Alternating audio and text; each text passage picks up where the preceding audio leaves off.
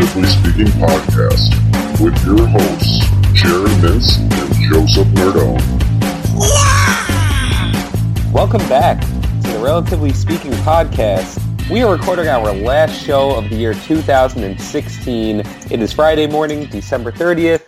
We all got huge plans for the weekend, but before we get into that, let me introduce myself. I am your co-host, Jared Mintz. Joining me today and every other day that we record this terrific podcast, award-winning even, that's right, we've won awards. I don't know which ones, but we've won them, is Joseph Nardone. Joe, what do you got going on this weekend, man? Um, work, and then we're gonna have a Fuller House Netflix ball drop on New Year's Eve because What does that even mean? yeah, it's what happens when you're old and your kids aren't old enough to actually stay awake for the real ball drop. So you go on Netflix, and Fuller House has a New Year's Eve special where I guess they have the ball drop or whatever drop. Maybe they'll have Jesse Katsopolis drop. So is that like something, it's obviously not live, like they've recorded this? Yeah, it's already can- on Netflix. I'm gonna later today. I'm gonna vet it to make sure it's what we need to watch. Because last year we watched a very Disney New Year's Eve on Netflix. Wow, that's awesome, man. Sounds like you got big plans for the for the big day. Oh yeah, just enormous. I'll be asleep You- before the ball drops. Are you guys gonna like have special food or do anything? Yeah, like- yeah, yeah. We're gonna like we're gonna, we're gonna cook. Like we asked the kids what they want. They want pasta salad. They want. I make uh this chicken wing pasta bake. That kind of takes a while to make, so I'll make that. Is that like buffalo chicken? here's what I do, right? So I get. I don't really want your whole recipe. I just Okay, but it, it's just it's it's basically boneless chicken with my wing sauce, and then you end up putting that in the oven after you boil noodles, pasta, and that's your sauce instead of spaghetti sauce, and then you have cheese in there with some ranch. your kids like spicy food like that? They love it. I don't know if that's necessarily good parenting because I feel like That's I'm giving, amazing. giving them an ulcer before they hit double digits. Hey, you got to learn one way or the other. Good, Yeah. good for you. What are you doing all- this weekend? Oh man, we uh we actually were going to Times Square tomorrow night. No. Listen, listen, listen, listen. Do you see what Bellagio said about that? No, what did De Blasio say about that? He doesn't understand why millions of people wants to stand in the freezing cold for hours upon hours.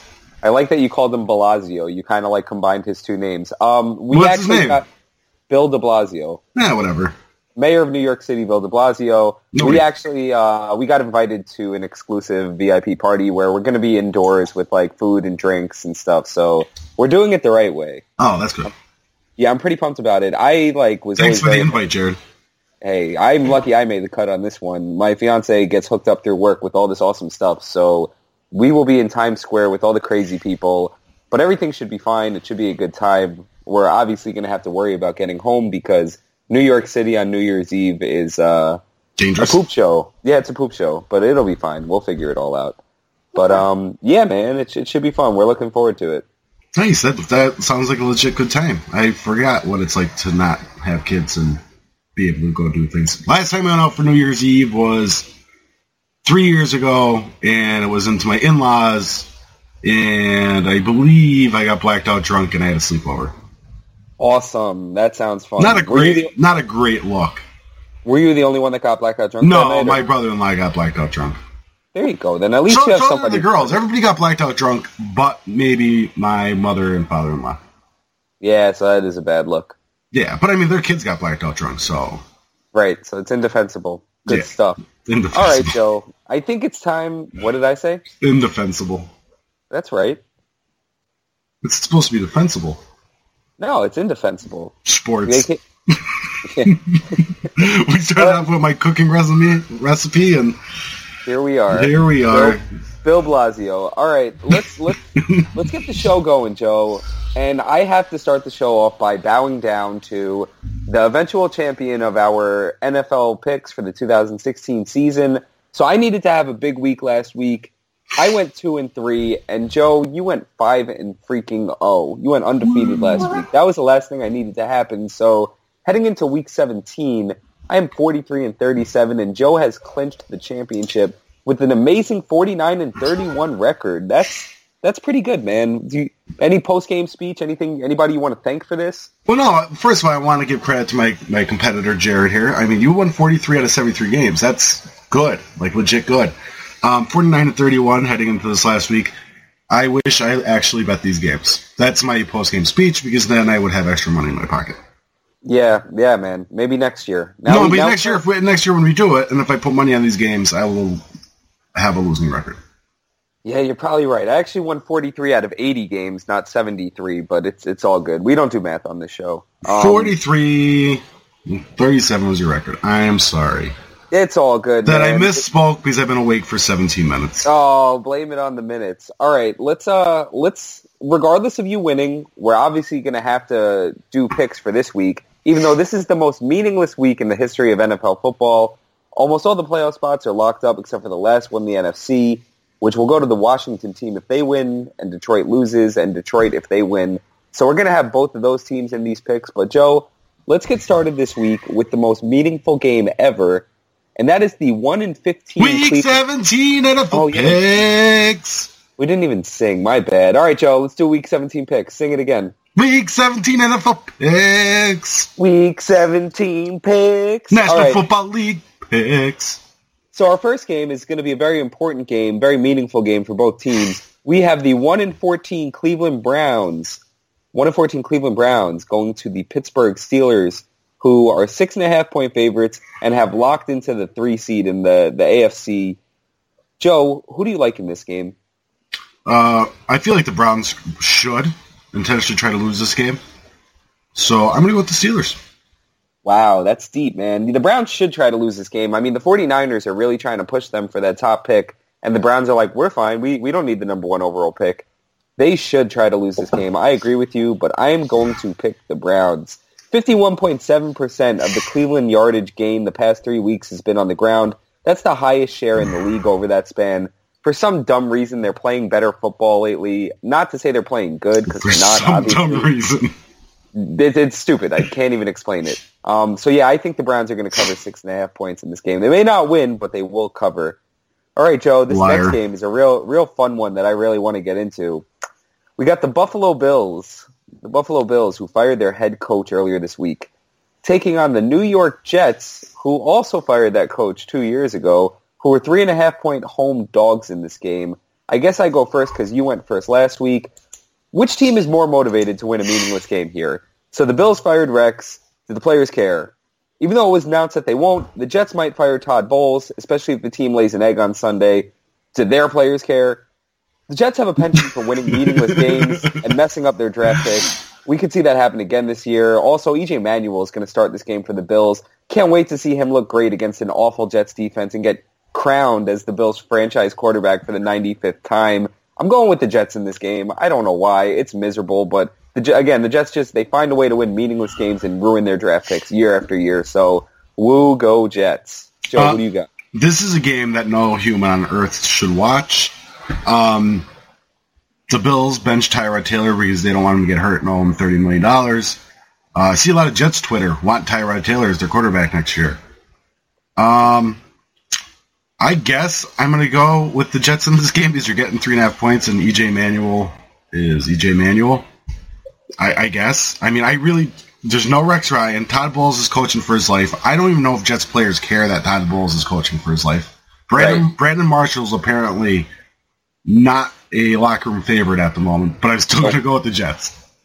Yeah, I mean, it's just not good for either of these teams. It really is a toss-up. And a lot of these games are kind of a toss-up. It was kind of hard to pick games this week, but I just wanted to give us an opportunity to talk about the Jets and Rex Ryan. Rex Ryan, what, I think Rex Ryan needs to realize that, like, because I don't think he could go back to being a coordinator at this point. I think he just needs because his shtick would work really well in college. I think he should just go to college.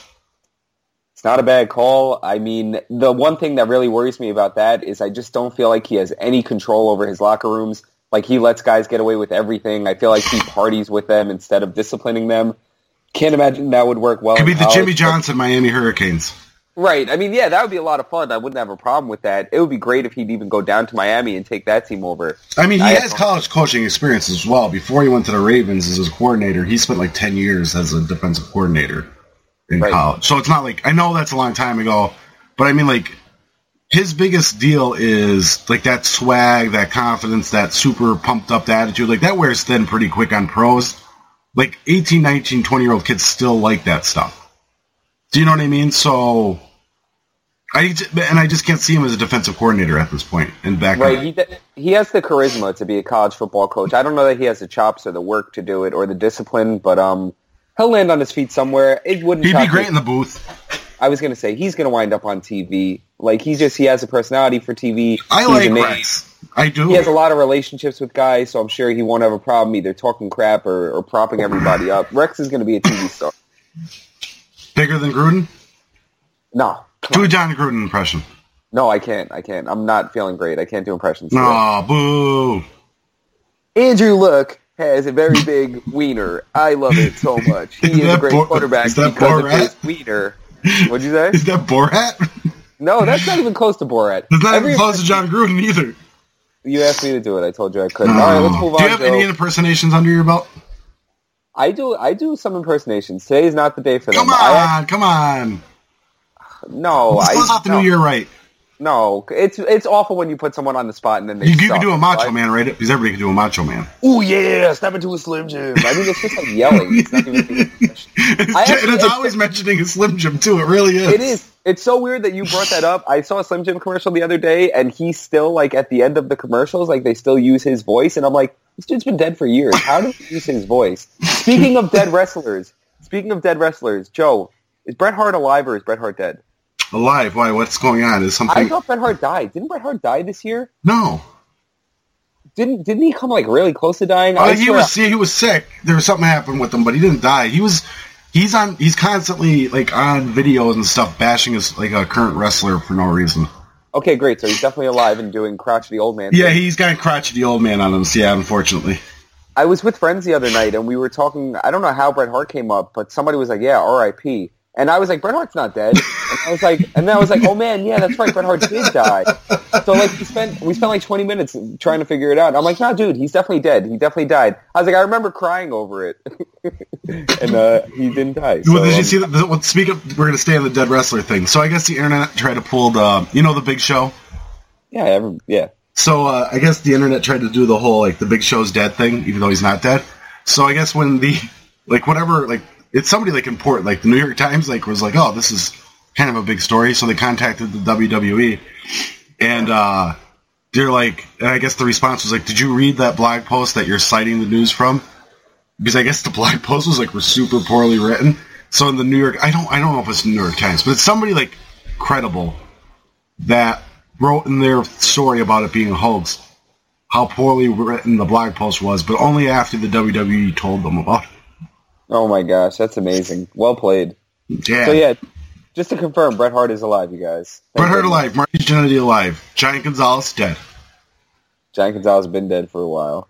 Mm-hmm. R.I.P. All right, let's move on. Iron Sheik still somehow alive.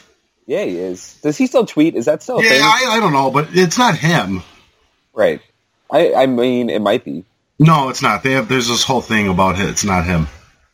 Sounds good. I get... Two two of his nephews or something that are like businessmen or something.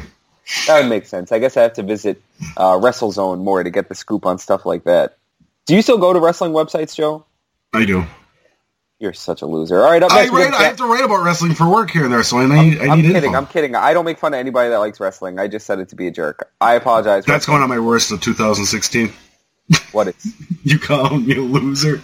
I mean, all right. Let's move on. Up next, we are staying with New York teams the New York Giants are traveling to Washington to play the team that plays in Washington this weekend.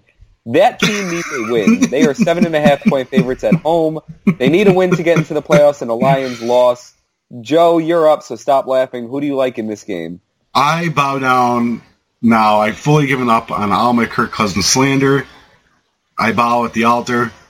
Yes. Um, this is a big game, biggest game of his career. You know what? This makes you more of a loser than going to WrestleZone. Well, are, you, are you going to let me finish my pick before calling him such a calling him a dink and dunk quarterback for 14 weeks, and here you are eating him, not in a bad way. Keep going, man. Okay, uh, well, you kind of ruined the joke. I'm picking oh. the Giants. Oh, I ruined the joke. I'm the worst. All right, Joe. I'm going to pick the Washington team in this game. So I love how you're avoiding their nickname. Yeah, I, I realize I've referred to it too many times on the show, and I don't need to be that guy. I also don't want to necessarily call them the racial slurs because that's like something people already do. You know, like it'd be cool if we all agreed, like, okay, that's their new name. Let's all just call them that. That's Washington fine. Poopskins. Yeah, yeah, the skins, as I have them. Which I don't like. Uh, yeah, the skins isn't great either. right. The red team, that's terrible too. All right, up next. Well, we're not going up next. I'm giving my pick for this game. so you, you, you went Giants. I guess I should write that down, even though it doesn't matter because you already won. Winner. Washington averages a league high 41.3 yards per possession, while the Giants allow 28.3 yards per drive on defense. That's fifth best in the league. Except no one's going to play in this game for the Giants because they're locked into the fifth seed. Washington's playing for their lives. I, I think that they win big. Yeah, man. Give me the Skins at seven and a half points, or give me the the Washington team. Yeah, the poop skins. All right, Joe. Up next, I'm giving you one more opportunity to talk about your favorite NFL player. We got the Oakland Raiders traveling to Denver to This is such a sad game. one and a half point fav- favorites are the Broncos. Who's starting this game for the Broncos, Joe? I have no idea. It should I- be Paxton Lynch, but I could have swore I read. I don't know why I asked you only to cut you off. I'm pretty sure I read that Siemian is going to start, but they plan on Paxton Lynch playing at some point. What the hell is the point of doing that? I don't know. Here's a, here's a, well. First of all, I'm this game is very sad for multiple reasons. One, Denver's Denver's quarterback situation. Two, poor Derek Carr. Yeah, Seriously, like this stinks. The Raiders are finally good. They their offense is super legit, and Derek Carr breaks his fibula. Um, the quarterbacks. This is weird, man. This feels so much like almost the Jetsy. Like how the Jets bring in all these guys and then they don't even get like reps in practice. Like uh, what's the name, Hackenberg. This was yeah. his first Hackenberg, week. like stinks. He's No, terrible. no, I understand that, but you're wasting all this pick. Like EJ Manuel when he was first at Buffalo, like, you waste all this these resources on these guys. You should at least give them the opportunity to show they stink or not. You know what I mean? Like Sure. legit, Yeah, absolutely. the, in the legit atmosphere. The thing I understand Paxton, Paxton Lynch's deal was always he's a legit developmental quarterback, and nobody ever said like he was close to being ready. But Trevor Siemian legit stinks. Like legit. Like I'm not even trying to be mean about it anymore. You might be better off unless they're so afraid the offensive line's bad, which it's not. If they're so afraid the offense line's bad that Paxton Lynch was going to get hurt, or he'd end up being like David Carr, who just got shook mentally from getting sacked so many times. That guy got killed. Yeah, and that's the only reason why I think that I'm convinced that's the only reason David Carr ended up not being good because he actually showed signs of being great, and then he just became like a shell of a human. But um, I would just throw back, give him, get him some game experience in a meaningless game against a defense that's not great to build up his confidence heading into the offseason. Right. Oh, now, my- and my pick for the game is going to still, man, Matt McGloin, Scranton native, Trevor Siemian went to Northwestern. I'm going with Denver. oh man, I was ready. I, I was so hard. I want. I, I wanted to pick the Raiders, but I mean, I'm a Broncos fan, so I kind of want to root for them the last game of the season. I guess. I was ready for you to come out of nowhere with uh, the Raiders. I was ready for it, but No, I don't. did. I don't. Matt McGloin, he can't pass past 17 yards on the field, like legit. Like we make fun of Alex Smith, who just doesn't. Like he could throw the ball 20 yards, he just doesn't. Uh, Matt McGloin literally can't. Like he would have to all his body weight and muscle strength gets it 17 yards down the field. yeah, we're we're about to find out what Matt McGloin's really made of against a good. No, Broncos we already know what he's made of. He's not good. We're good. gonna find out. Give, give him a chance. You're right. He's not good. So Denver has scored on just eight of their like 50 possessions over the past four weeks. That is the worst in the NFL over that span. They have three offensive touchdowns, which is the fewest in the league. That's not great at all. Three three over that span. Not not all season. Um, I'm gonna go with the Raiders still, man. I feel like they're playing really motivated. I feel like they run the ball really well regardless. Their offensive line's going to protect Matt McGloin. I I just the Broncos are done. Put it- put them put them underground. They're done. CJ Anderson getting hurt was low key the worst part of the season for them because then they stopped being able to run the ball. Yeah, he got off to a great start, and once he went down, that offense kind of just stunk. Yeah, I mean, which probably means even though they have a rookie on the team this year at running back, they're probably going to draft another one this year. Yeah, Sorry, we'll Kapri. Bibbs, you're not going to have a job next year. No, he uh, he wasn't stunning, and neither was Devontae Booker in his his opportunity. All right, Joe, last game of the season for us to pick. This is a little bit of a meaningful game for the Detroit Lions. If they win, they're in the playoffs. If they lose and Washington loses, they get in. If they lose and Washington wins, they are out. Packers Lions could tie. Lions are in as well. Correct. Well said. Lions are three and a half point home dogs in this game, Joe. I guess I should go because last game was my chance and I, I let you go. So Matthew Stafford hasn't thrown a touchdown since injuring his finger week 14 against the Bears. He's thrown just nine touchdown passes over his past eight games. It's really sad after winning five straight and looking like they were hitting stride at the right time. It looks like the Lions season's going to end with them missing the playoffs if they can't beat Green Bay at home, which I don't think they're going to do. So give me the Packers in this one. Who do you like? Uh, I'm actually with you 100%. I'm going to go with the Packers. Lions, um, I believe 14 of their games were decided um, in the fourth quarter or the games were within ten points or something within the fourth quarter. So like they're like wow. a, they're a super fraudulent team. Um, even though they, I rode them to many victories in our week picks. I'm glad you found a way to get the word fraudulent into our podcast. I don't ever want us to use that word, but I, am happy you did. Why do you want us to ever use that word? Because fraud is such a hack word. They're frauds. I just associate it with hacks. You're not a hack, Joe. You're great. I said fraudulent. That's a fancier word of fraud. um, and Aaron, Aaron Rodgers is back. Yeah, he's elite. Yeah. Am, am I yeah. am I being am I being hacky enough for you yet? No, no, no. He's he is elite. He's great. He's back. So my, my cat smells. My cat smells too, man. Cats aren't good smelling. All right, so you went with the Packers in that game. yeah. Is that was that your last point? Was the the cat smelling Domino the cat? I'm I'm legit worried about him because it's all in his breath, and I gotta take him oh, to the vet. That's normal though. Cat breath's always. Good. No, this is this is extra. Sm- It smells like death.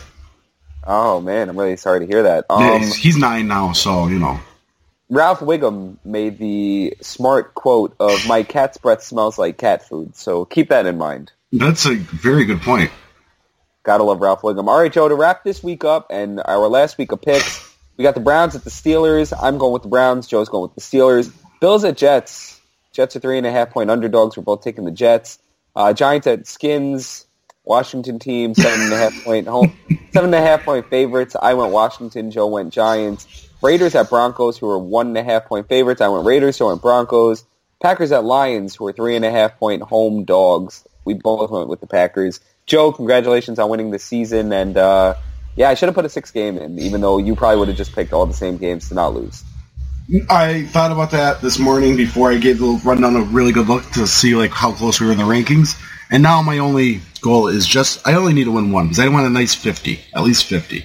You're gonna get it. I have a feeling you were gonna get it. Congratulations, good stuff. Again, everybody take Joe's picks to the bank, make yourself some money. Yeah, well, too late now.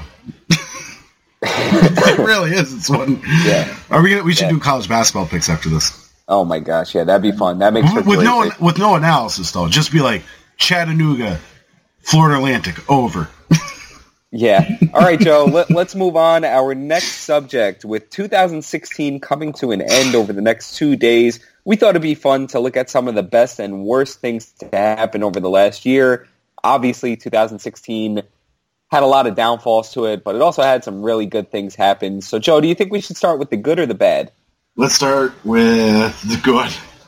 All right. So, if we're to the good to- of 2016, Joe didn't have time to make segment music.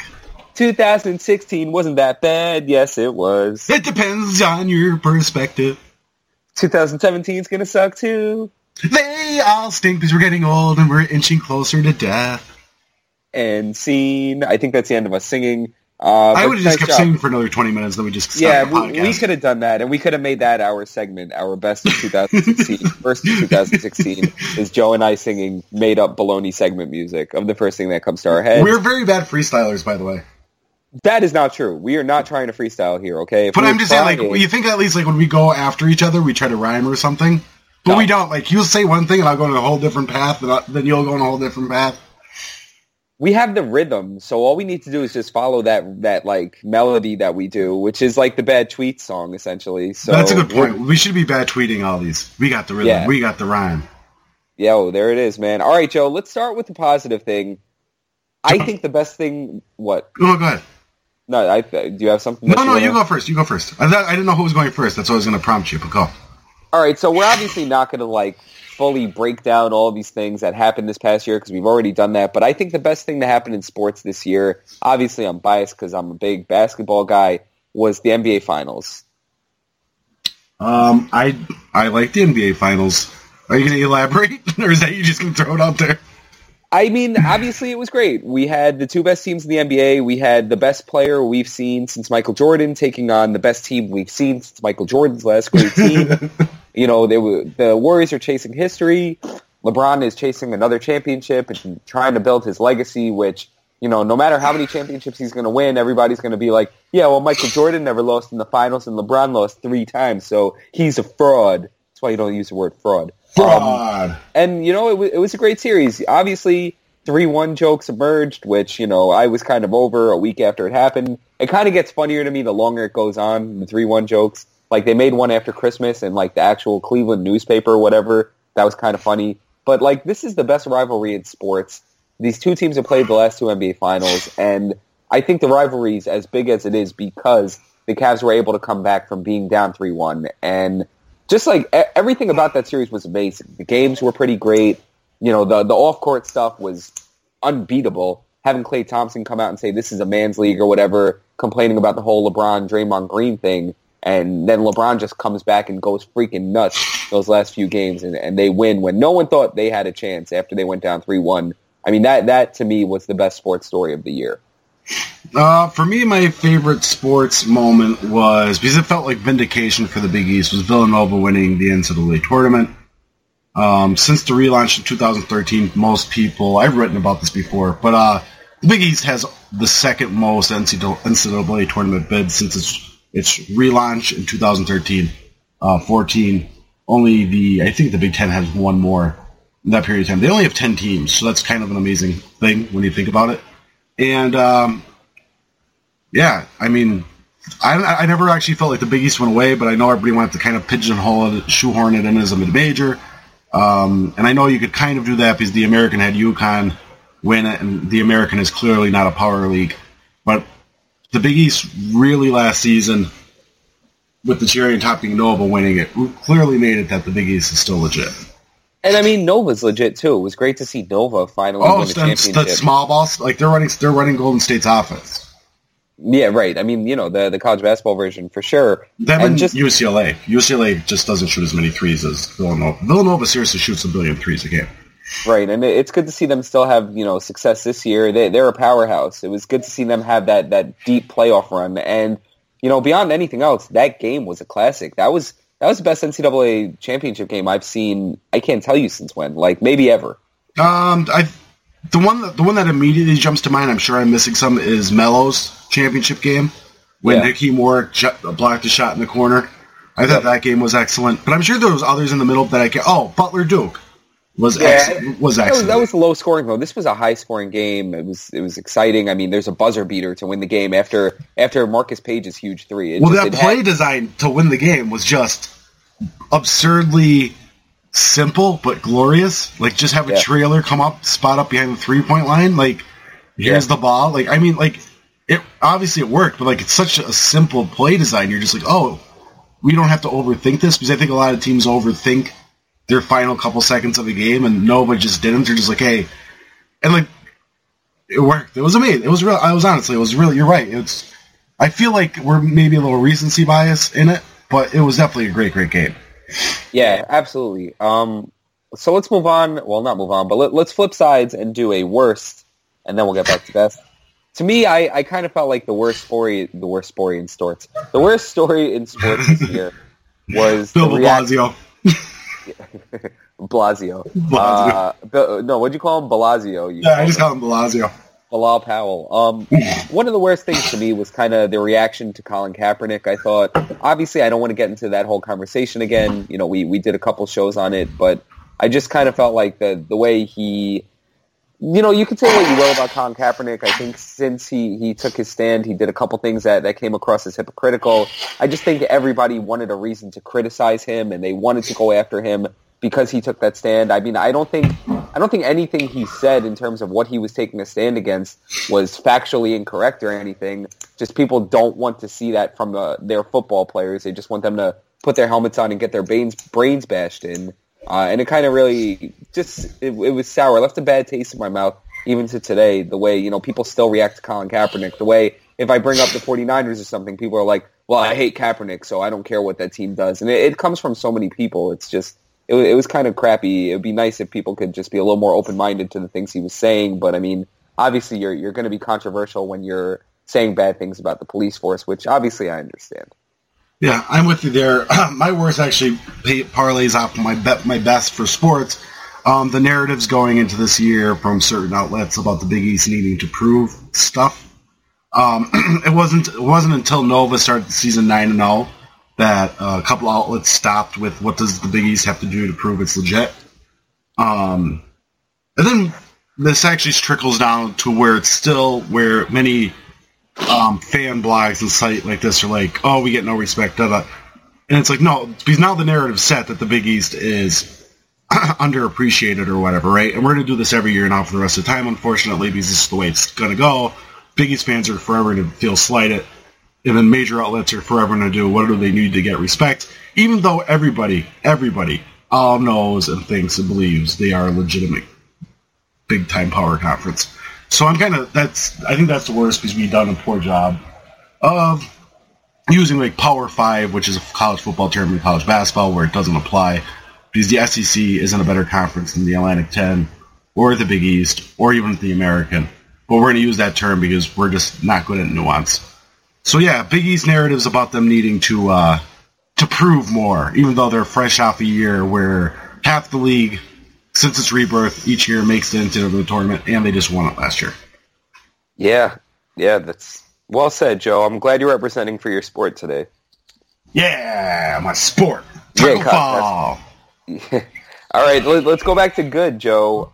Obviously, I mean, like, I'm not going to go deep on this. Obviously, the, the Chicago Cubs winning a World Series has to be like one B to the Cavs winning. You know, like, hello, they didn't win since 1908. It's huge that they they brought in Theo Epstein, and he's kind of helped build this dynasty, and they've been great pretty much immediately. I mean, they were the best team in baseball all season. They didn't struggle in the playoffs at all.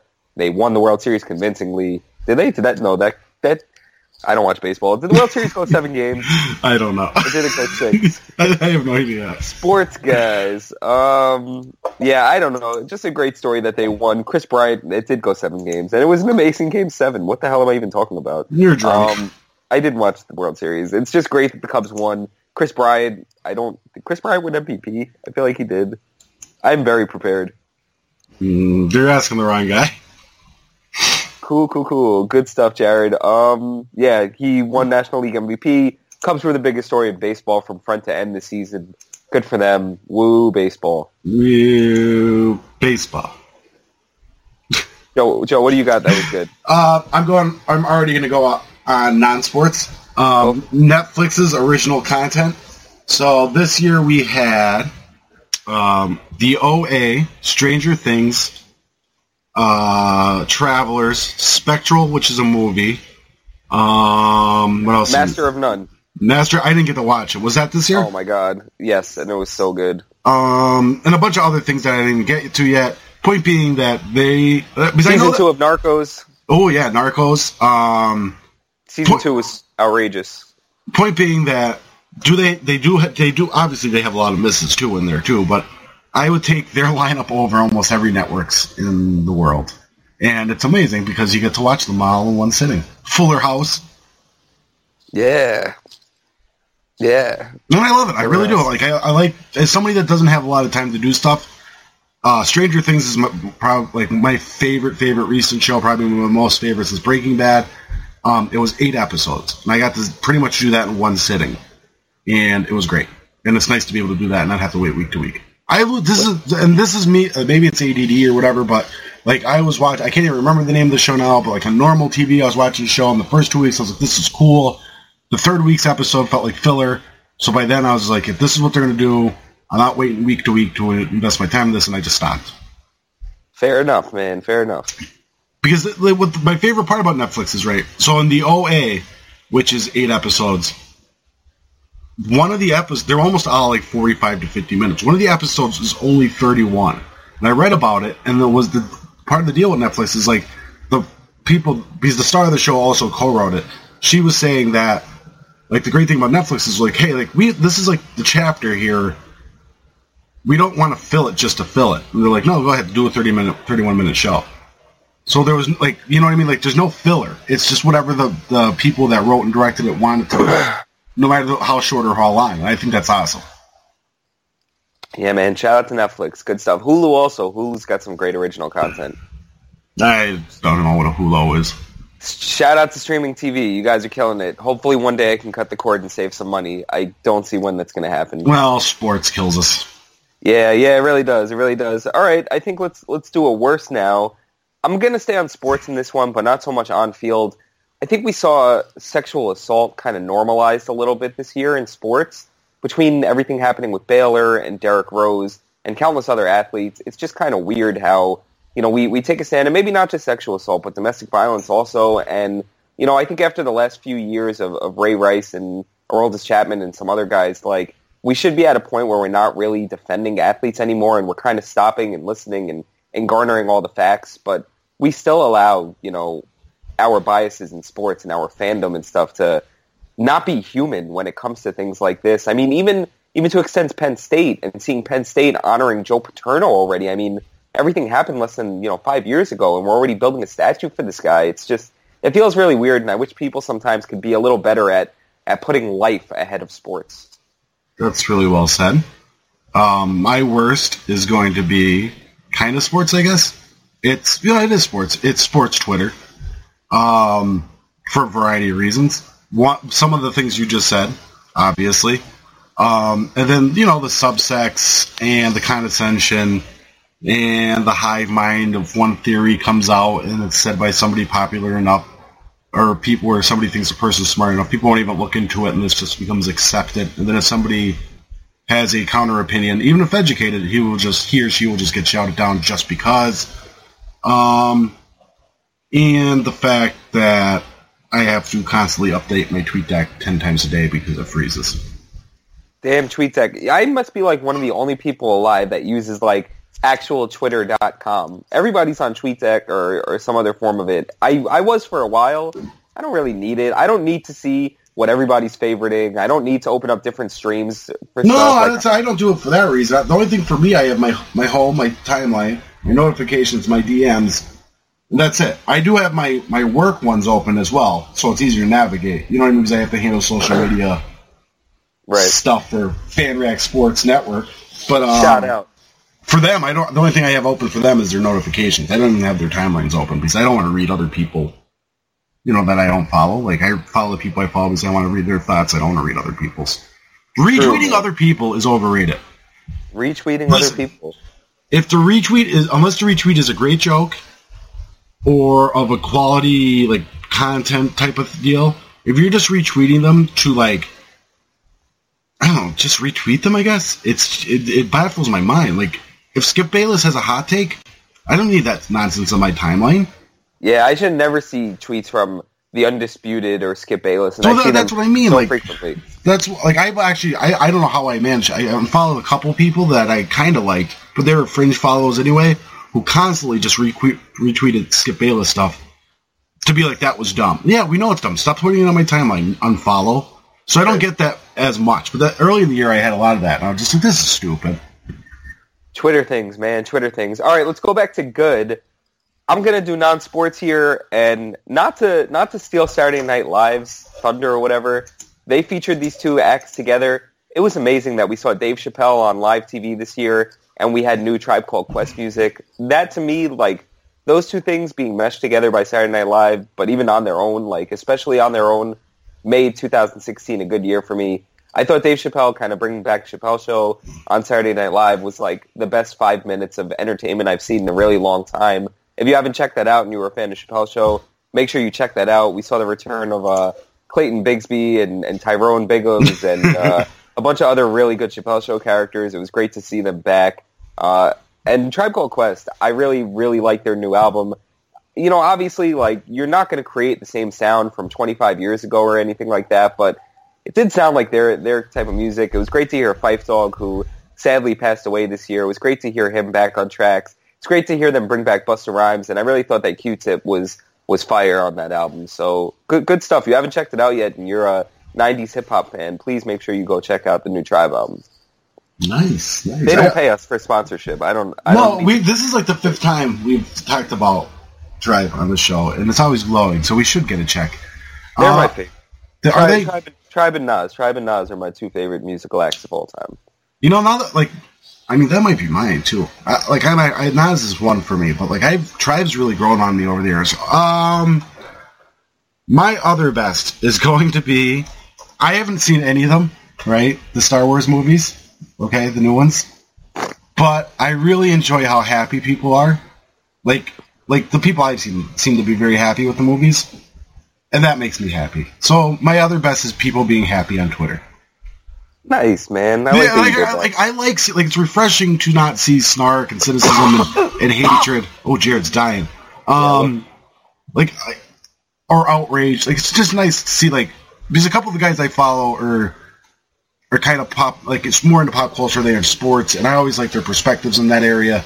And uh, they're just like, yeah, you know, like it's not perfect, but it's good, and I enjoyed it. And you can leave and be happy. And I'm like, wow, somebody just being normal and sane and nice and they're happy, that makes me happy. Do you know what I mean? Like it's contagious. For sure, man. Shout out to sanity and happiness. Yeah, I because you know best or we're both on basketball Twitter mostly. Like I don't I don't think I think I follow like one baseball person, one football person, whatever. It's almost all snark. Do you know what I mean? And jerkiness. So uh I don't want to say all, but a lot of it is. And then like you know when when you hear see somebody in a good mood, it's actually like refreshing. Even though like that's kind of the way we should just all be about life is like kind of approach each day with a big shit eating grin on our face. well said, man. I'm with it. All right, let's do another worst. I don't know if I have another best, but I don't do have it- any more best. I have one more worst, and I think ours is the same. Uh, if that's the case, going to do a different one. I'm going to do a couple of Ryans for my next worst, and no, it's Whoa. not Rex Rob. It's Ryan Lochte and Ryan Fitzpatrick. I'll start with the latter. The Jets spent the whole summer crying over Ryan Fitzpatrick as if he was a good quarterback beyond last season. It ruined football for me this past season. I had no interest in watching the team who I grew up cheering for, which fortunately for me, they sucked all year, so it didn't make anything that bad on the personal level just I'm so sick. It's it's obviously it's the Jets. It's not Ryan Fitzpatrick's fault. The Jets should know better. They shouldn't be chasing after a guy like that who clearly stinks, who clearly couldn't get the job done last year, even though he had like the best statistical season for any Jets quarterback. That's still, you know, being the the pretty girl at the bar at the end of the night or whatever, the least ugly girl. And I, I don't mean to, you know, be weird or say anything terrible like that, but you know the analogy I'm making. Like it just was terrible form from the Jets, and it's what they do. And surprise, surprise, Ryan Fitzpatrick followed it up with a clunker of a season. I lost many a Twitter follower for bashing Ryan Fitzpatrick and bashing the Jets for wasting all their time, resources, and energy on him in the in the off season. And I really lost Twitter followers for it. But what do you know? The guy stunk. The Jets stunk. It was a miserable season for Jets football. Just another miserable season for Jets football. The other Ryan was Ryan Lochte, who yeah, we, we had an Olympics this summer, which was a lot of fun. I don't think anything like too too noteworthy came out, so they didn't make our cut of best slash worst. Aside from Ryan Lochte, I called him Lion Rockty, which works, who lied about getting robbed by the police in Brazil, which was like the most sensational story at the time because there was so much fear heading into the Olympics about how Brazil was a, a poop show preparing for the Olympics, how they didn't have police, how they, you know, the streets were like war, how they didn't even have, you know, like the the campus or whatever where the the athletes were staying, the Olympic Village, like there the places they were staying were destroyed and they weren't in good shape.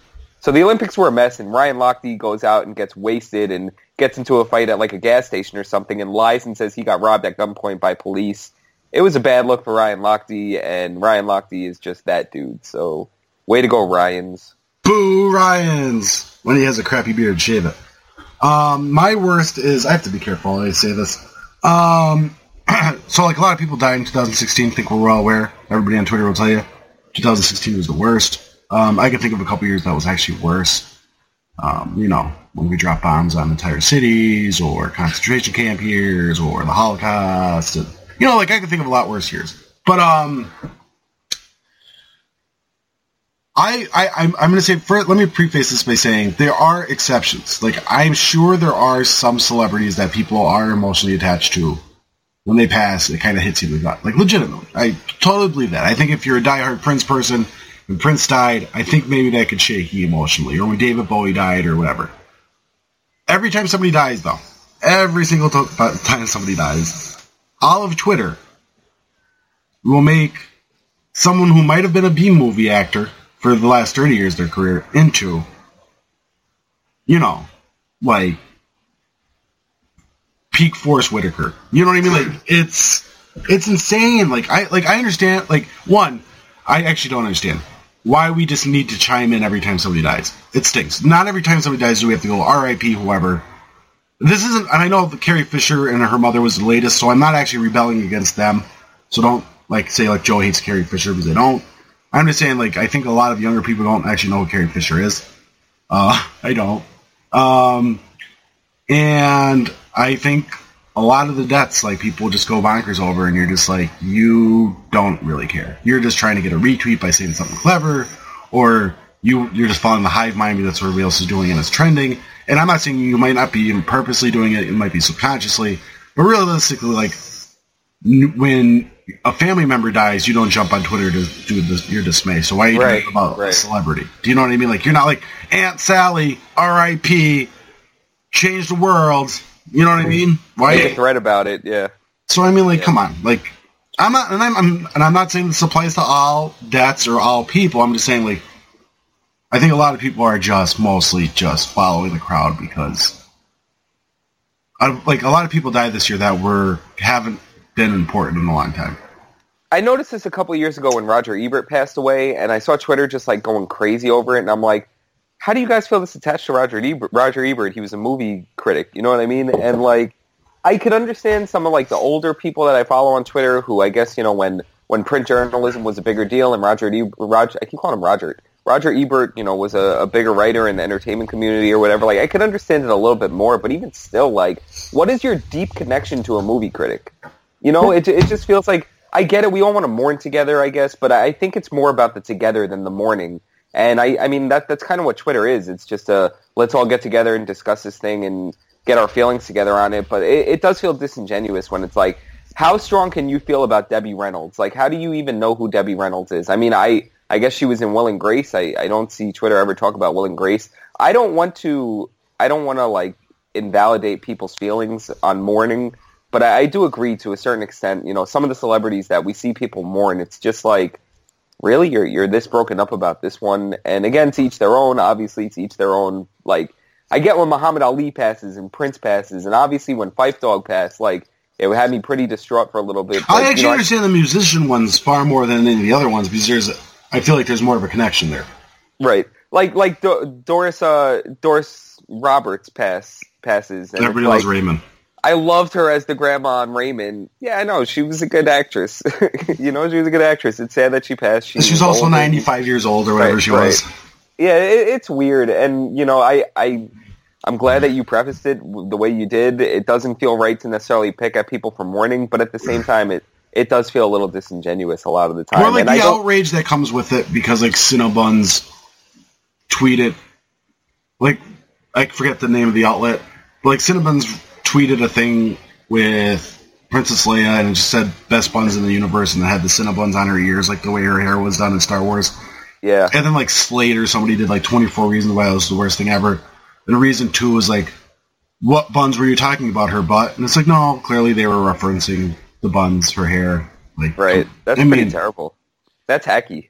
Yeah. So I mean, just stop Twitter. Like like we don't need to be mad about everything. We really don't. And you don't have to mourn everything. Like you here's the thing. Here's the weird thing. Like, in real life, most people and maybe I'm wrong because I I don't mourn outwardly. I usually mourn in, inwardly. Like I usually keep it to myself. Maybe that's the wrong way to do it. But I've never gone to a, like a wake or a funeral and saw people like just all like oh, Grandma Cece, blah, blah, blah, all over the place. Everybody's just kind of, you know, really subdued and da, da, da. But, like, not on Twitter. When Twitter more, it's super loud and super obnoxious and it's super, super, let me tell you how much this hurt me. Like, it's always about making it about the per- you, not right. making it about the person that actually passed.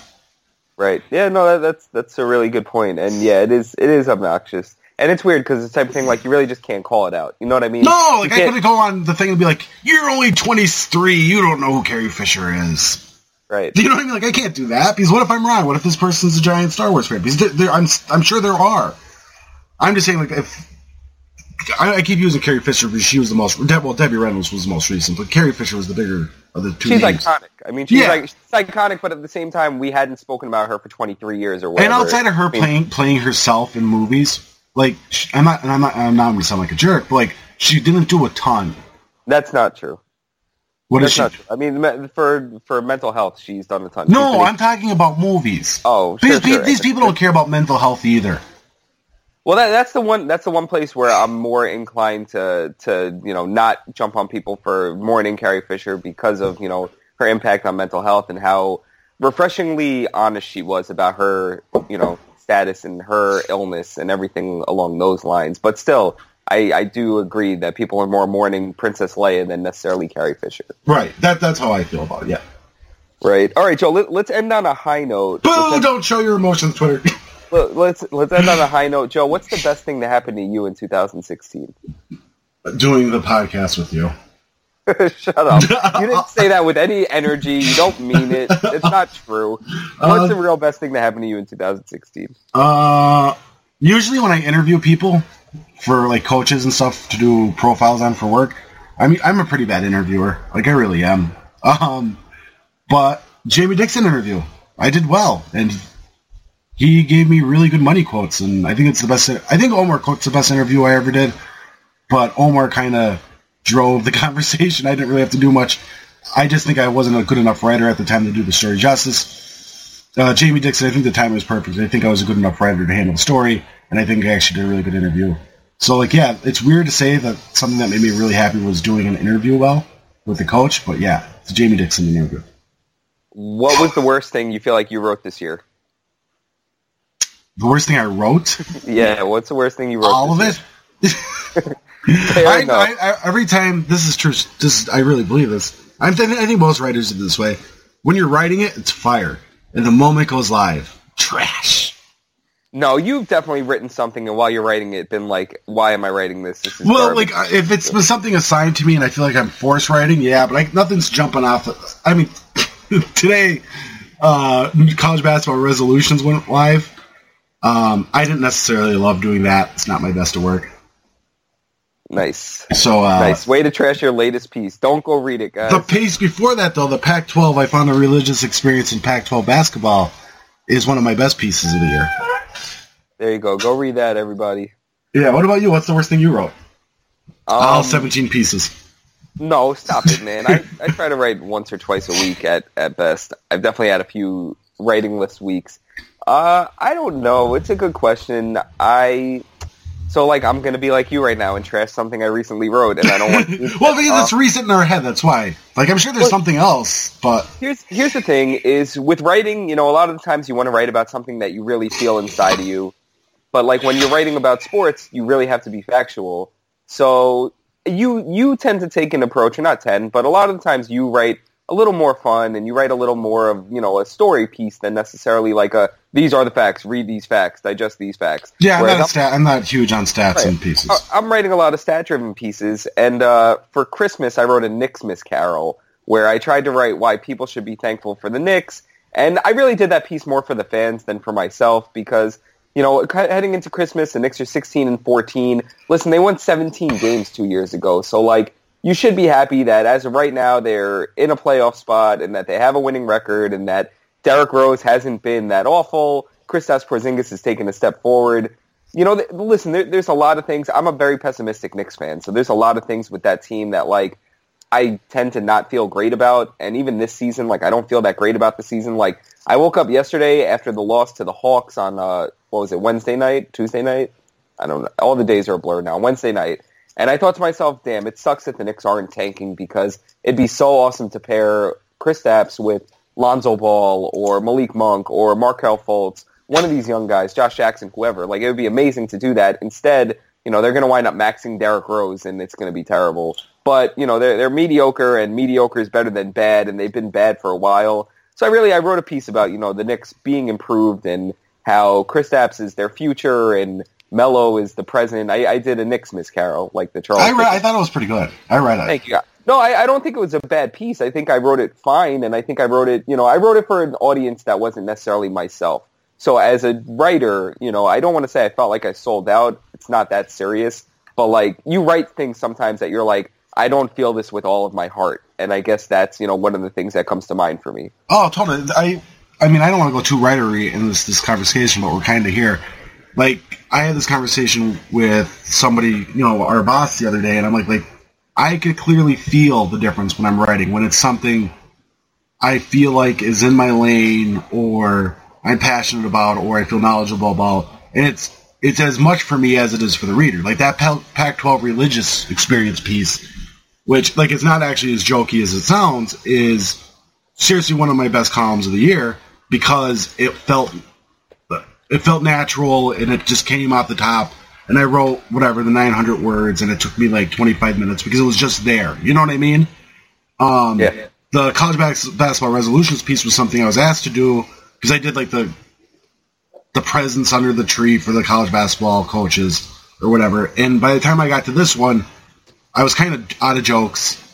I was kind of let me just get this done. I didn't want to do it really. You know what I mean? Like, and you're just like, like I don't think it's the worst thing I've ever written, and I'm and I don't think people would be like, oh, this is this guy's a hack or whatever. It just didn't feel great, and yeah.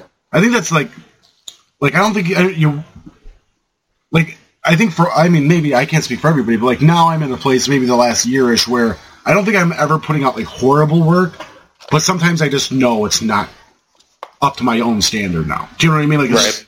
oh, I have to do this because you have to do this because it's part of the the job that sometimes you have to talk about the backup point guard for Syracuse or whatever. You know what I mean? So, yep.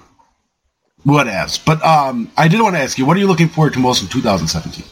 I'm getting married in less than 60 days, my friend. That is what I am looking forward to most. No, I think 2017 is going to be a great year. What do you mean, me. no? Yes, that is the thing. Yeah. yeah, no, no, that that's obviously number one. I, am looking forward to a lot of. Say no after that. No, I mean that that's that's number one. Obviously, I said it first because that that's number one. I, I just I think 2017 is going to be a great year beyond getting married. I got I got a lot of fun stuff going on. I think my career is really going to take a, a positive step outside of writing and hopefully with writing too. So I'm pretty pumped. What about you, Joe? Uh, I really I, I really believe in our pod. I'm being serious here. I really believe in our podcast, I think uh, we're starting to find our voice better. And uh, I'm hoping that we uh, we can't because this is outside like I writing is my favorite thing to do in the world, obviously. But this has really been fun, and I really hope uh, we start to grow an audience, and I hope we continue to find our voice. And uh, yeah, relatively speaking, podcast botches. Yeah, MFers. All right, Joe. Speaking of building our audience, let's end the show with some AMAs. Oh yeah, I forgot we had to do this. All right. I totally forgot. I was like, oh, we're like in an hour. All right, hit it, Seal. Ask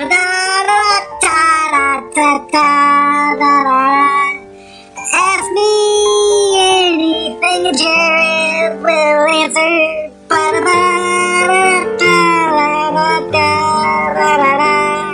But do do do ask me a question, Twitter.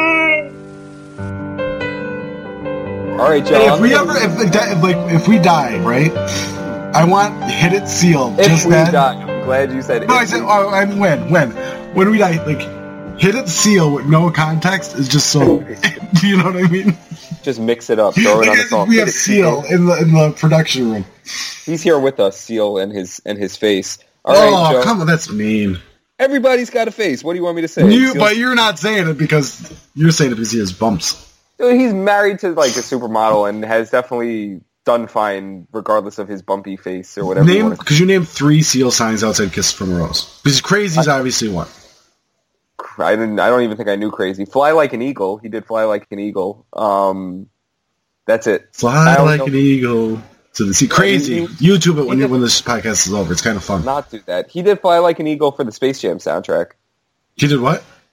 Fly like an eagle for the Space. Oh, Jam. Space Jam kind. Uh, they have two smashing hits on that. What's the R. Kelly song in there? Uh, I believe I could fly. Yeah. Dude, are you kidding me? The Space Jam soundtrack has like a thousand smash hits on it. Well, you know, um, I don't own the Space Jam soundtrack. That is absurd of you. Really? Do you own it? Of course I do. I mean, When's the last time you rocked it? I, I don't know where any of my CDs are, to be completely honest, but I probably in the garbage where they belong. Yeah, probably. I no, actually, yeah, that's not true. I have a binder of CDs, and it's in it's in there somewhere. How do you not have the Space Jam CD? It's got Hit 'Em High, which had like Method Man, Busta Rhymes, and like every other great rapper from 1996. Did um, you see um, that Ludacris piece on the Ringer? No.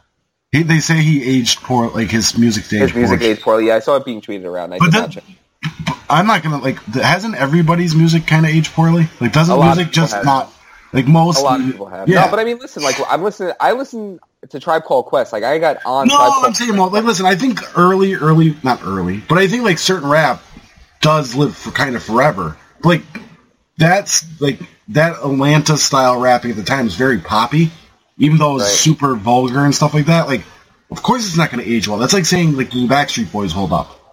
I mean, it, they do. It does. New Kids on the. Block, I- the right stuff, baby. They, that might not. New Kids on the Block might be too like a cusp of '80s, '90s, whereas Backstreet Boys is like we're hitting stride here. NSYNC still goes, man. That stuff is still fire.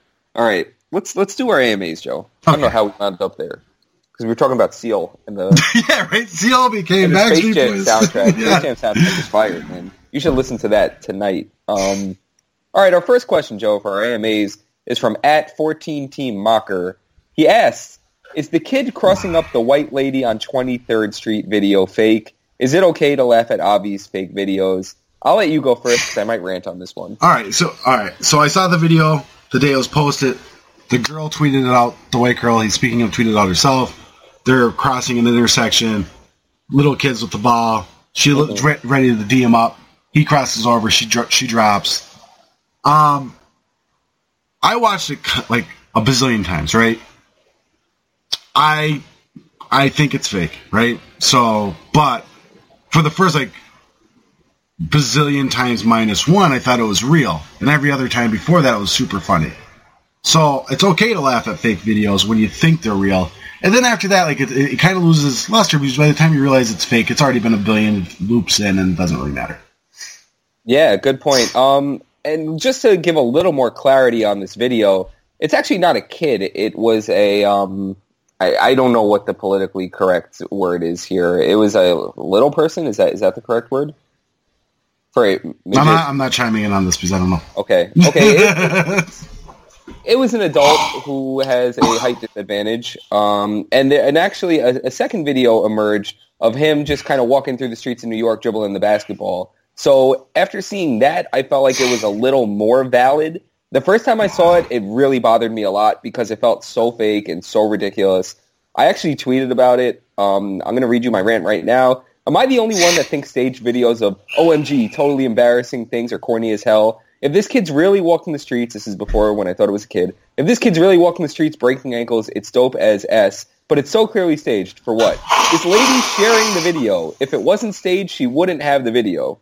And then I said, to be fair, the cross fall looks legit because it did look like he legitimately crossed her over, and then she legitimately did fall. Like, I just think, how does she get that video? You know what I mean? Like, is somebody taping, and then afterwards she walks over and it's like, hey, I'll send you that video. Why don't you tweet it out and get all of the, you know, why don't you get all the attention for this? If you haven't seen the video, like every big sports, you know, what is it? Network tweeted it out. FanRag tweeted out. I saw SB Nation tweeted it out. A bunch of people had it. So like it's easy to find. But I mean like living in New York City, like that doesn't happen. You're not crossing East 23rd Street and getting crossed over to the point that you're falling down. You're not D'ing up on somebody who's got handle like that. It just it felt like I was watching Jackass. You know what I mean? Like it, it was so weird and scripted. To answer the second part of it, so yes, the first part I think it was staged. There's a dude standing in the middle, right where the crossover happens, and he's just standing there the entire time. That doesn't happen. No one stands in the middle of the street.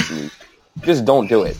So yeah, the first part I think it's staged. Second part, I'm not going to tell you what it's okay to laugh at. Laugh at whatever the hell you want to laugh at. Obviously, enough. I do think the crossover, the, obviously the, his handles were legit, and I do think she legit fell. Yeah, it looked it. The fall looked legit. Like I think they were. I feel like your your points are great. Like how would she get the video? Of some why, why was somebody even pointing a camera in the middle of the road? Like all these points are legit. I think the fall and the crossover were legit. It looked it. It looked it. I just I see all these videos all the time of crossover falls, and it's like, why are they taping this? How do they know this dude's going to get hit to the point that he falls? what about that old like- man crossover when he like uh, highly questionable always shows it?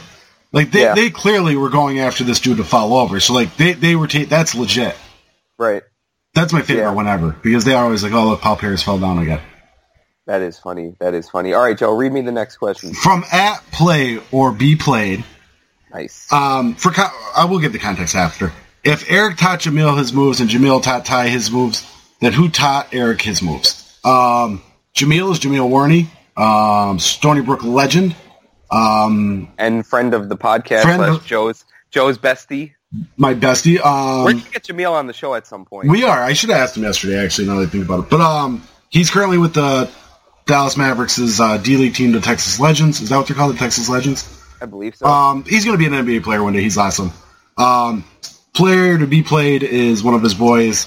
Um, Eric and Ty, I'm actually not 100% sure who they are.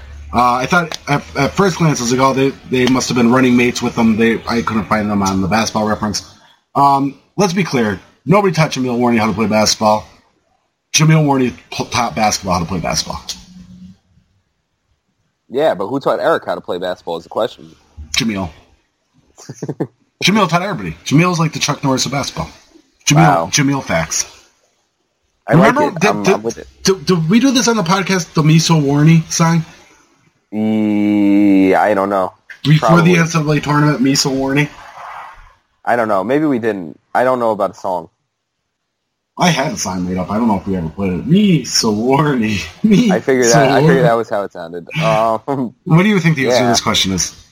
I don't know. I wanted to say something fun, but I don't think there is anything fun to answer this question with. Um, I don't know who taught him how to play basketball. His his his parents. I don't know.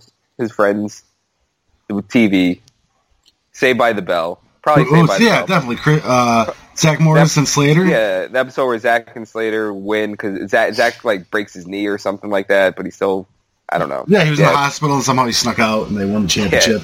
Def- definitely Saved by the Bell. Yeah, I'm, I'm actually with you now. Not that you uh, know, Saved by the Bell has what's what's the most absurd thing basketball wise from like those kind of TV shows? It's Will Smith banging threes from the half court line, right?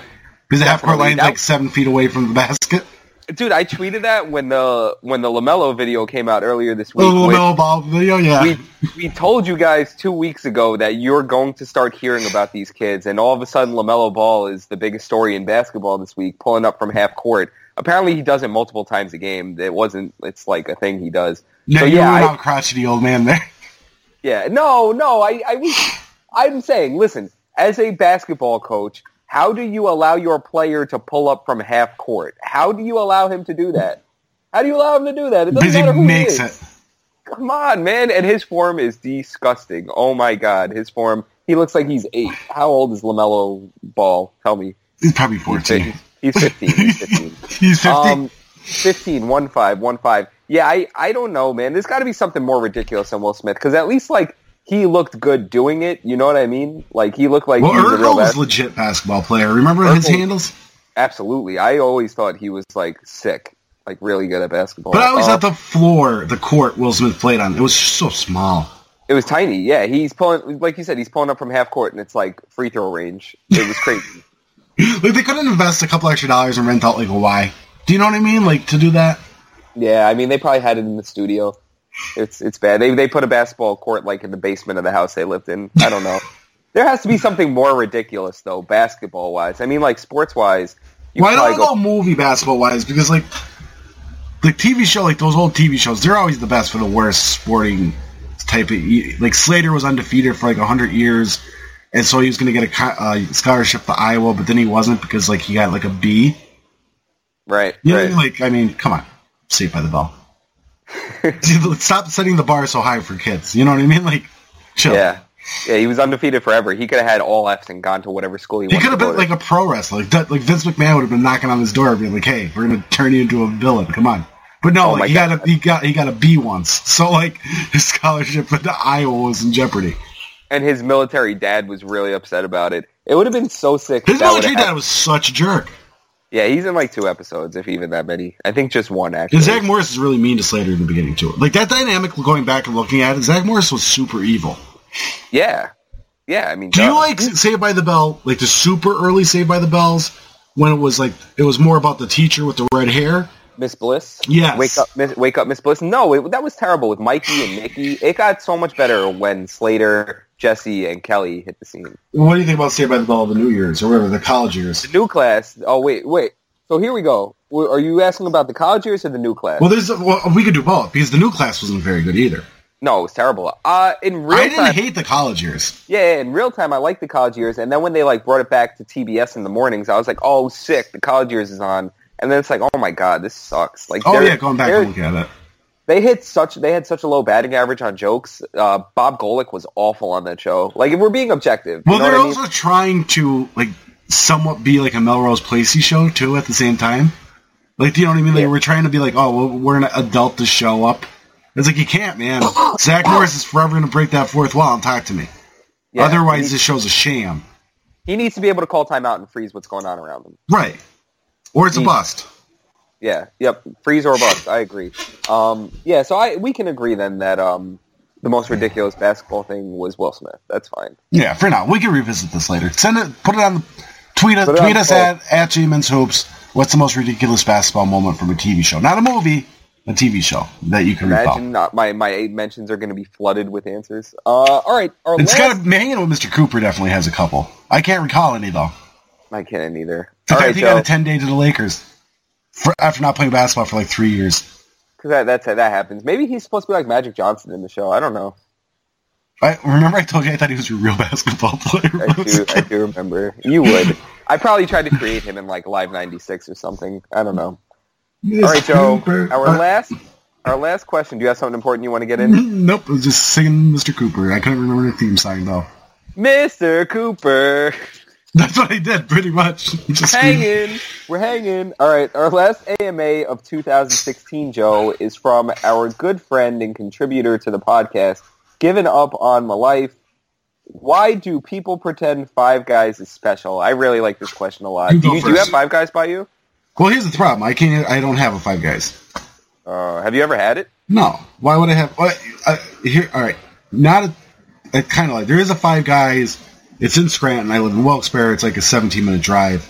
Um, nobody goes there, so it's gonna be out of business pretty soon because it's just people around here just don't care about this Five Guys. The other what, what's the other burger place people go nuts over on the West There's Coast? a, there's a few of them. In and Out is a big deal. Yeah, but no, nobody around here here. cares about that. We're like more of like a pizza area, so pizza's the big deal. So like when people talk about burger joints, we're just like, yeah, whatever. Wow, you really did that. Who cares about burgers? What about pizza? You really no, I know. I'm, I'm just saying around here, that's the general sentiment. Pizza's huge in this area. The South people like. 04 is where I'm born. They consider itself the pizza capital of the world. That is insane. I live in New York City. What's up? Um, we we like pizza over here as well. Ninja well, Turtles. all right, pizza or burger place?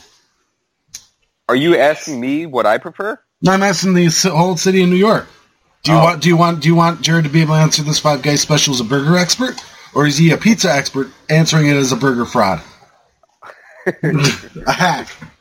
I like that. I like that. Well played. Um, so I'll answer this question then because I think Five Guys is super overrated, and I've had my fair share of burger chain food. I actually was late to the hamburger bandwagon. I, I don't know if I've said this on the podcast before. I didn't really start eating. I think I did a couple weeks ago. I didn't start eating hamburgers until I was like in my early twenties because I just didn't like ketchup, and I thought you needed to have a hamburger with ketchup on it.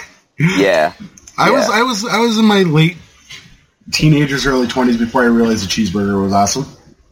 Yeah, we're we're bad people. Yeah, Um, we're weird. Like we are so- not normal. Mars Five is Guys- never coming for us, man. No, no. So Fi- Five Guys is is overrated. I feel like I feel like it's really greasy. I feel like it lacks taste. Shake Shack is at the top for me, the top of the chain burger power rankings. Shake Shack is amazing. Everything about it's great. Their Chicken Shack is great too. Big Shake Shack fan. Sponsor our show, Shake Shack. After that, Smash Burger I think is better than Five Guys too. I've had In and Out. I thought In and Out was better than Five Guys. I think Five Guys is at the bottom of the chain. I don't know why people like it. The one cool thing I will say about Five Guys is if you get their French fries, they literally give you like a brown paper bag, like filled with like a ton of French fries, and they're pretty good. They are ridiculously greasy, but they're pretty good fries. So Joe, you should go just to try the fries. We have a John. Do you guys have Johnny Rockets? Uh, we do. Johnny Rockets is pretty solid. Yeah, I like. I mean, that's is that, my, that's the only equivalent equivalent I've had to any of those things. I guess is Johnny Rockets, and I like. I think Johnny Rockets is pretty solid. Never had an In and Out, Shake Shack, all that stuff. Other than that, it's been like. Like I'm not even gonna bring up Burger King, McDonald's, Wendy's. Although you love Burger King, Joe. You are the Burger King brand champion. uh, I actually like Wendy's uh, burgers the best.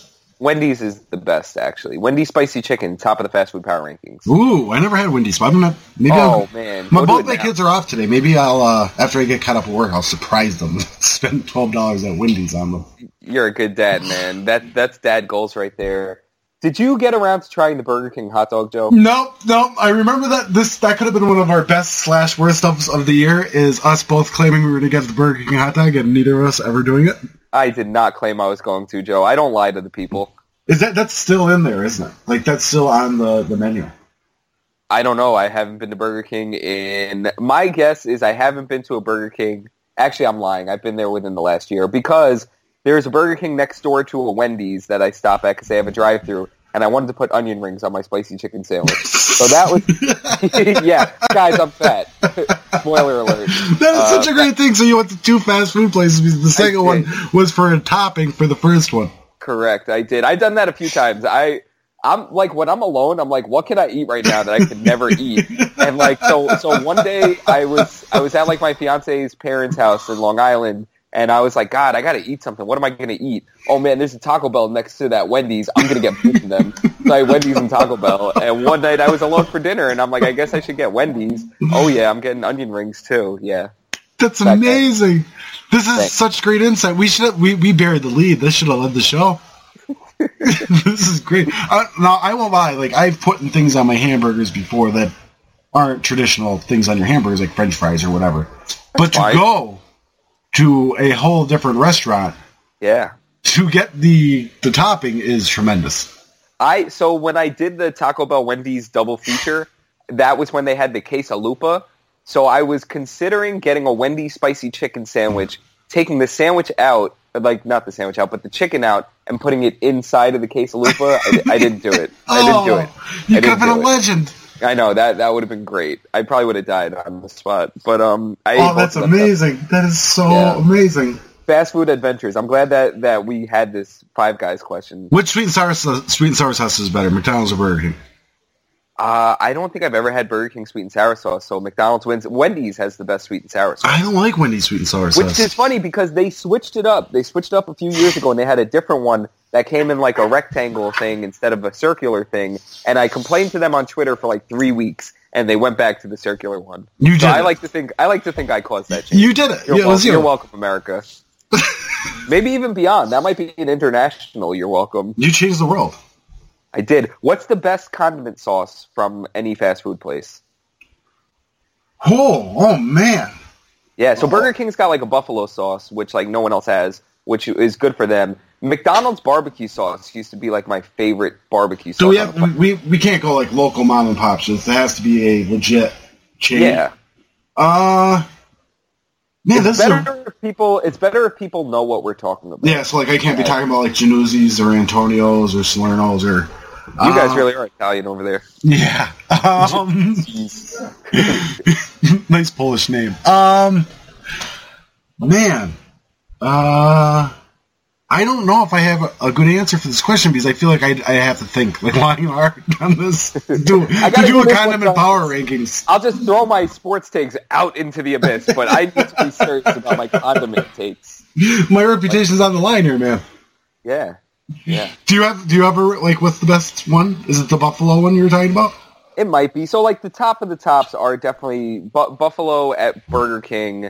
You know what's the most underrated condiment? Like, this is a take, is honey from McDonald's. When I used to go to McDonald's as a kid, I used to get honey for my Chicken McNuggets. And that was the best. I've never gotten honey ever. Oh, my God. Honey with Chicken McNuggets, honey with fried chicken, the best. Nothing better.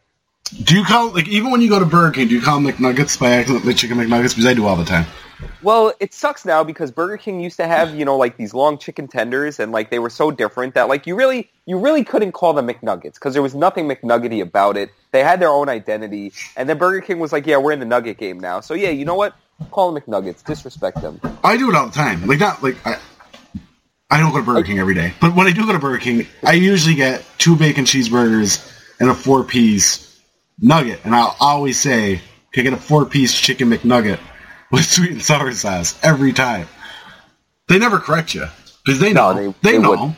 They know Yeah. I really want McDonald's chicken nuggets. I'm just not going. McDonald's is a farther drive for me. I'm not going to double dip the the restaurants like Jerry does. They're just too far They'll, away. They- they'll settle for being, you know, they'll settle for being a settle. What if like somebody? I'm sure it's been done. I'm gonna YouTube it after this to see if somebody's done it. Somebody goes to Burger King and asks for a Big Mac and chicken McNuggets. Yeah, I mean, assholes do that.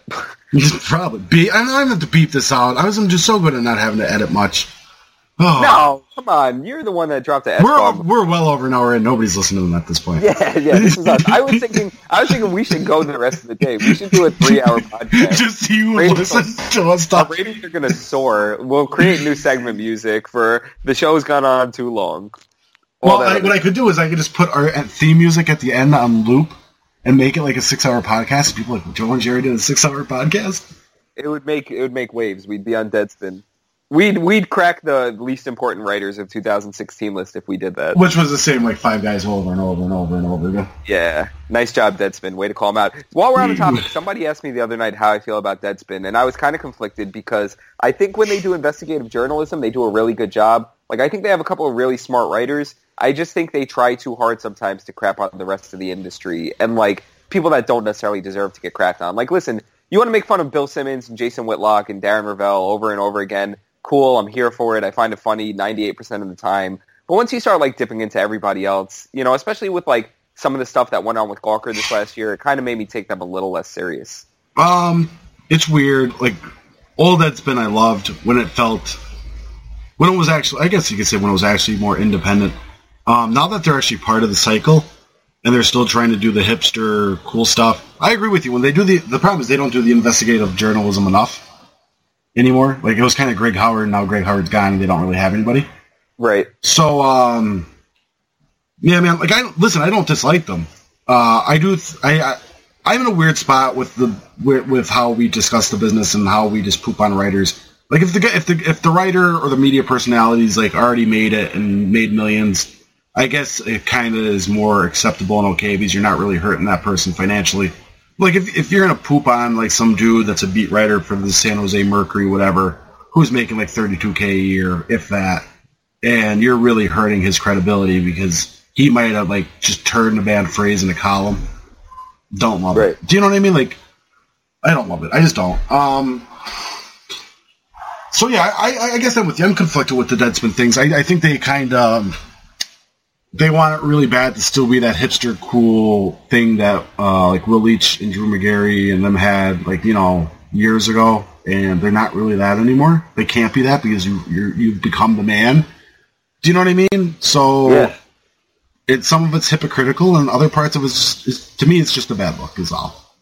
For sure. I feel this else way about all. I feel this way about. I'm, and nobody's listening at this point, so I'll, go, I'll talk about it. Like, I feel this way about other media critiquing people, where if all you're going to do is point out the bad in the same couple people over and over, and not be able to genuine or like reflect within and say like because like, I know that's been create like through one of their own guys in there, but they really didn't. They picked like a soft puffball piece to throw in there. Like it should have been like, oh look at this thing we wrote on Hulk Hogan. That should have been their worst of. Do you know what I mean?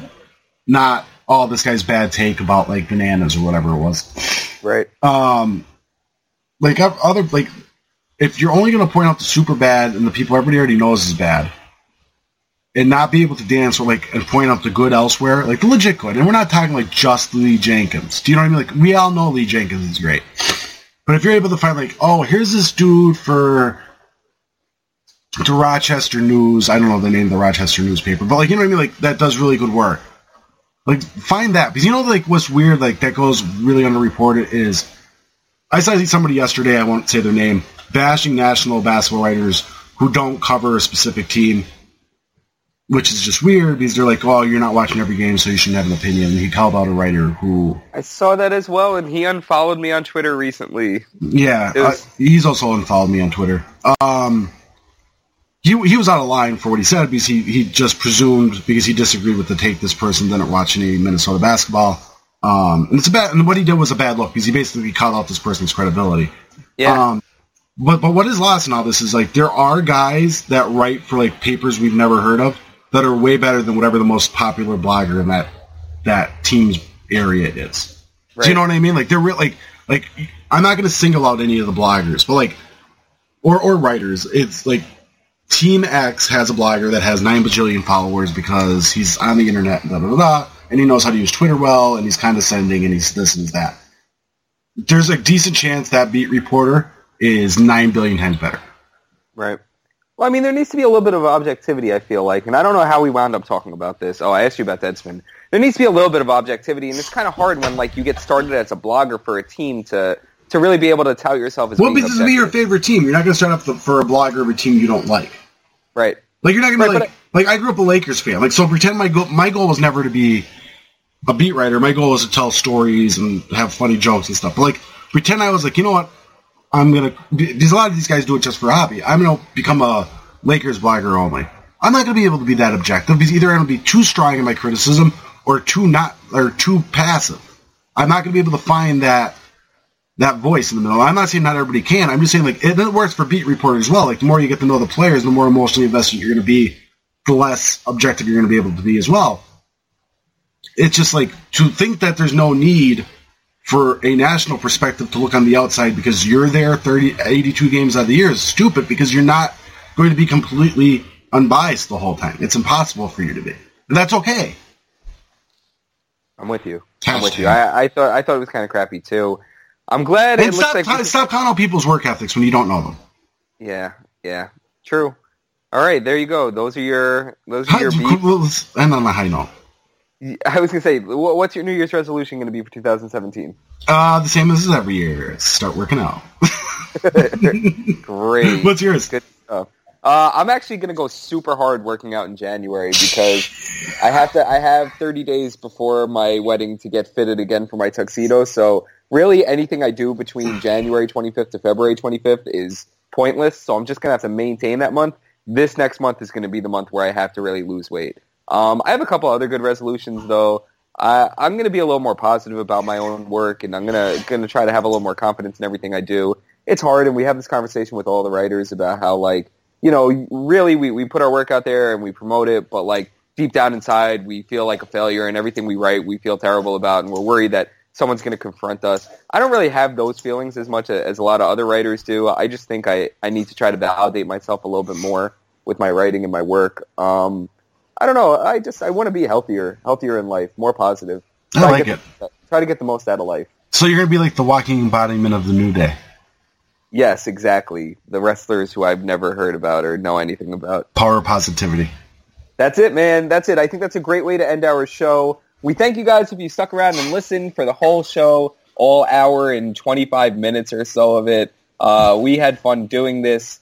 Share some of your best and worst stories of 2016 with us on Twitter. We're always looking forward to seeing that and getting some feedback. Joe, I'm glad that you went college basketball heavy for your best and worst to start.